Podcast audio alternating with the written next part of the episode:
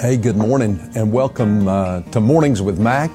It's an absolutely incredible day here in Birmingham, and uh, the wind is up, so uh, you may pick up a little wind noise, but I just thought it was uh, beautiful out here. Wanted to start the week off um, in this beauty, in the Word of God. So if you've got your copy of God's Word, go with me to Psalm 27. Now, if you remember, Friday we left off right there. This psalm is divided into two parts, and there are two words that you'll find throughout this entire psalm. One is confidence, and the other is seeking.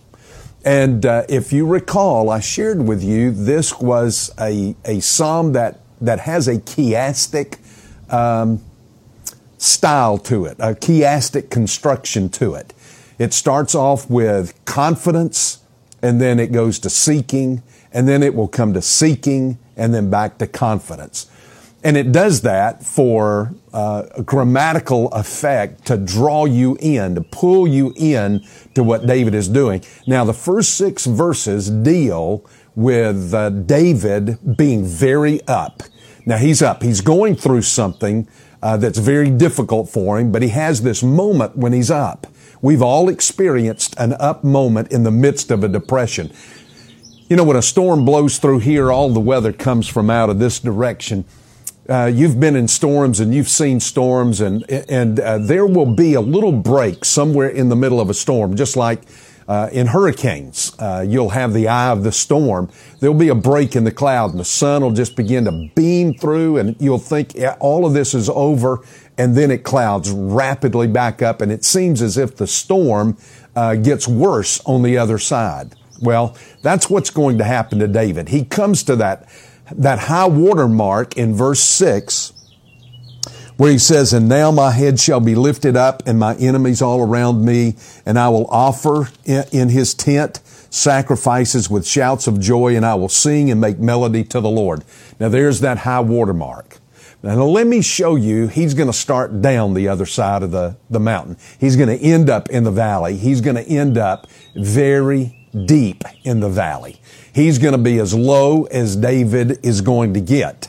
Uh, we all have those up and down. We, we, we call them roller coasters. You're up and you're down, you're up and you're down in the midst of despair, in the midst of, uh, of depression, in the midst of hurt and pain. We have those moments where we think, oh, I'm coming out of this. And then all of a sudden, just as quickly as we came up, we're back down again. Maybe some of you are there. Maybe over the weekend you came up but now you're back down in that uh, valley of despair all over again. Now, what was David going through? I think I know what he was going through. If you look down in verse 12, he says, Give me not up to the will of my adversaries, for false witnesses have risen against me and they breathe out violence. I think what's happening, you will find back in first uh, in Second Samuel chapter 15, uh, beginning in verse one. It was his son who was in the process of betraying him. Let me just read just a little bit of this to you. Now it came about after this that Absalom provided for himself a chariot and horses and fifty men as runners before him. And Absalom used to rise early, stand beside the way uh, to the gate, when any man had uh, a suit to come to the king for judgment, Absalom would call to him and say, From what city are you? And he would say, Your servant is from one of the tribes of Israel. Then Absalom would say to him, See, your claims are good and right, but no man listens to you on, par- on the part of the king. Moreover, Absalom would say, Oh, that one would appoint me judge in the land. Then every man who has suit or cause could come to me, and I would give him justice.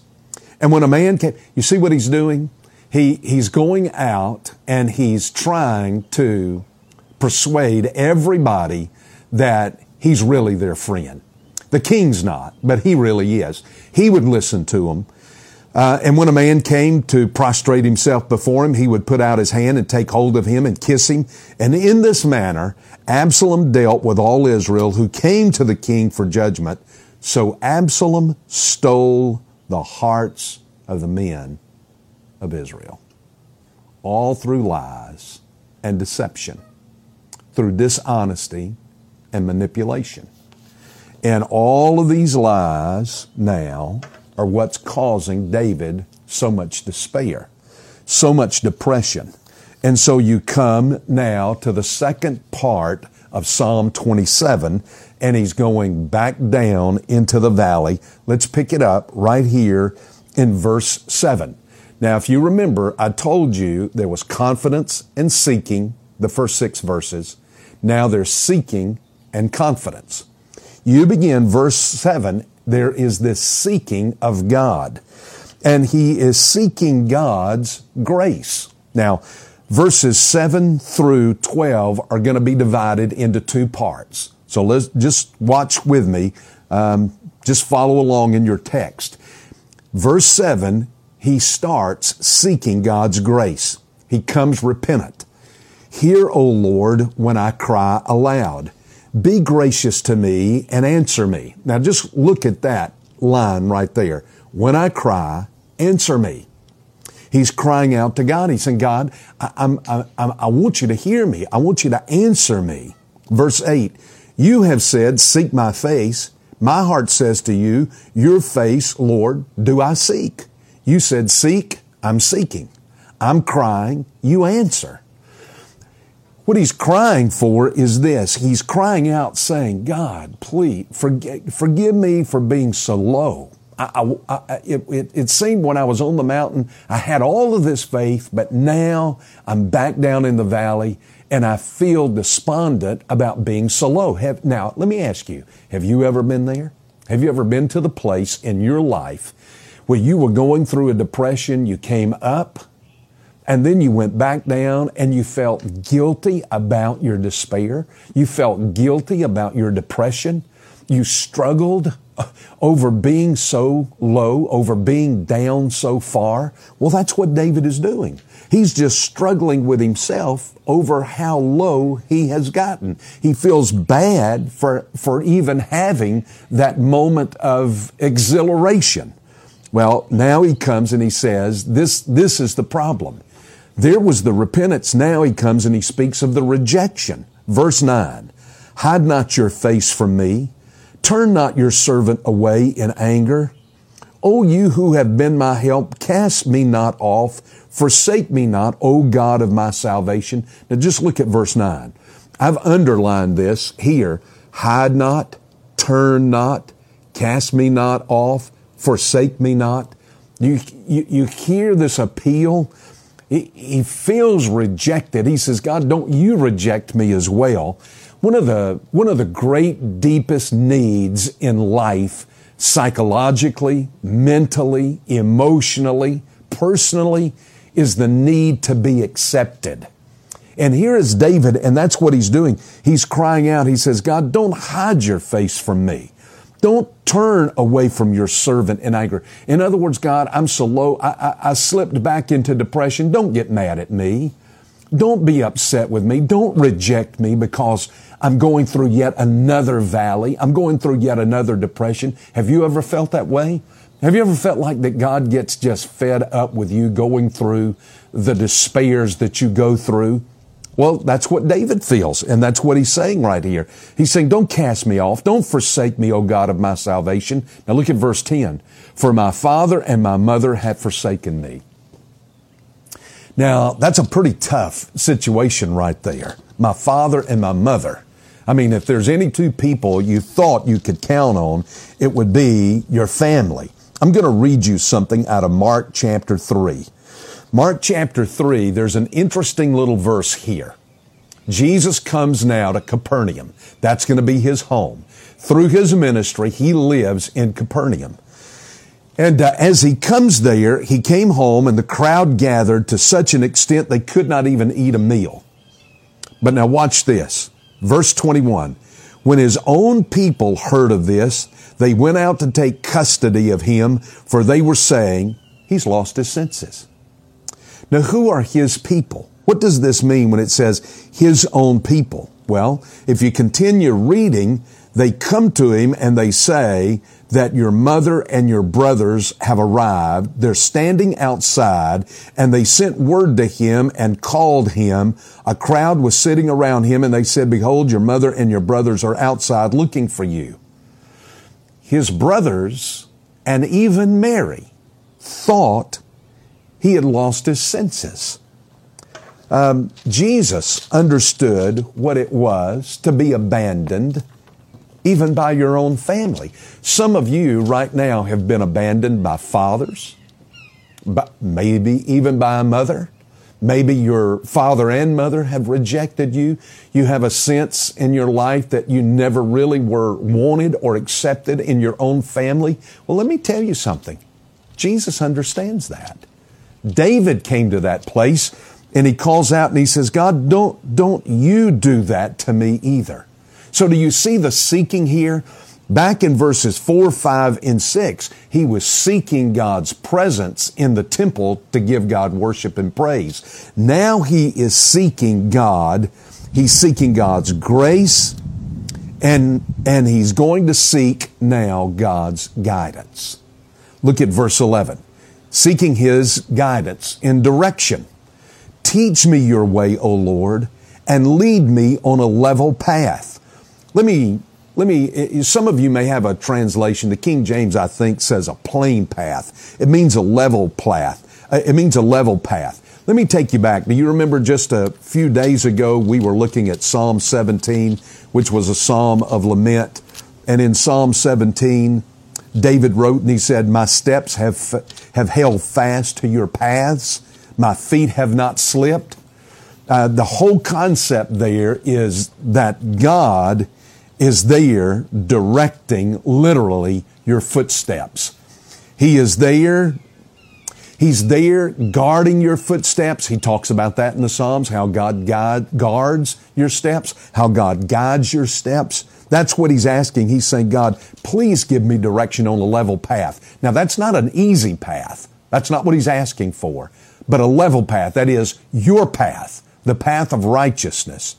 Now look, he's praying also for deliverance. He's seeking God's guidance and direction, but he's seeking God's guidance and, del- and deliverance. Give me not up to the will of my adversaries or false witnesses who have risen against me and they breathe out violence. Now I started off reading you how Absalom was doing that to David, how he was spreading these rumors, how he spread these lies, how he how he, um, how he was slandering David. And this was what was hurting David. And he said, God, what I want is your deliverance from this. Now, let me tell you something. Satan has a lot of weapons in his arsenal. But when Satan's weapons, they're, they're, they're going by saying amen. That's amen in, in uh, goose language. Um, when, when, when, they, when Satan's weapons give out, he's got one weapon left, and that is the lies of man. Satan has tried everything he can against David, but now he's going to come with a false witness against him. And David is praying, God, give me your deliverance. Give me not up to the will. Don't, don't turn me over to them, God. For false witnesses have risen against me and they breathe out violence. Now, that, that's pretty depressing, all of that. But now here he turns back to the confidence. Here's the confidence. I believe that I shall look upon the goodness of the Lord in the land of the living. Now, what saved David in this? You say, well, God. Well, yes, it was God, but David put his trust in God. That's what he's doing right here. He's saying, I believe. This is, this is the trust. I believe I'm putting my trust in God that I shall look upon the goodness of the Lord in the land of the living. In other words, in the here and the now. God is going to do something good in my life. God is going to give me some deliverance. God is going to give me some direction. He might, he might, uh, he might not do everything that I've asked. He may not resolve it the way I want it resolved, but I can count on the fact that God is going to take care of me. There is his confidence. Now look, here's the second part of that in verse 14. What strengthened David? What strengthened David was simply waiting on God. Have you ever stopped to think that waiting, we're going through a period of waiting right now. I keep waiting to get back into church. I keep waiting to get back with the people of God. But in the meantime, that waiting can be a positive. That waiting can be something good for me. This is part of what God wants to do in us right now, is while we are waiting, He wants to strengthen us. Listen to what He says, wait for the Lord. I think that's what the Old Testament means when we're told on several occasions that David strengthened himself in the Lord. He just got before God and he waited on Him. Wait for the Lord. Be strong. Let your heart take courage. Do you see that? There's the confidence again. Let your heart take courage. Wait for the Lord. He says it twice. Wait for the Lord. Let it strengthen you. Let your heart be encouraged. That's, do you understand that's what Saul could not do? Saul could not wait on God, and it cost him his crown. It cost him the throne. And David had the opportunity to watch this while he was waiting to be king, and it taught him that this is where your strength, your strength will come when you get before God and you simply wait on Him. Now, we don't wait, you know, fitfully. We don't wait um, fretfully. We don't wait uh, fatalistically, but we wait faithfully on God. Wait on the Lord. Wait on the Lord. Why? Because He never fails. I'll see you tomorrow morning. God bless.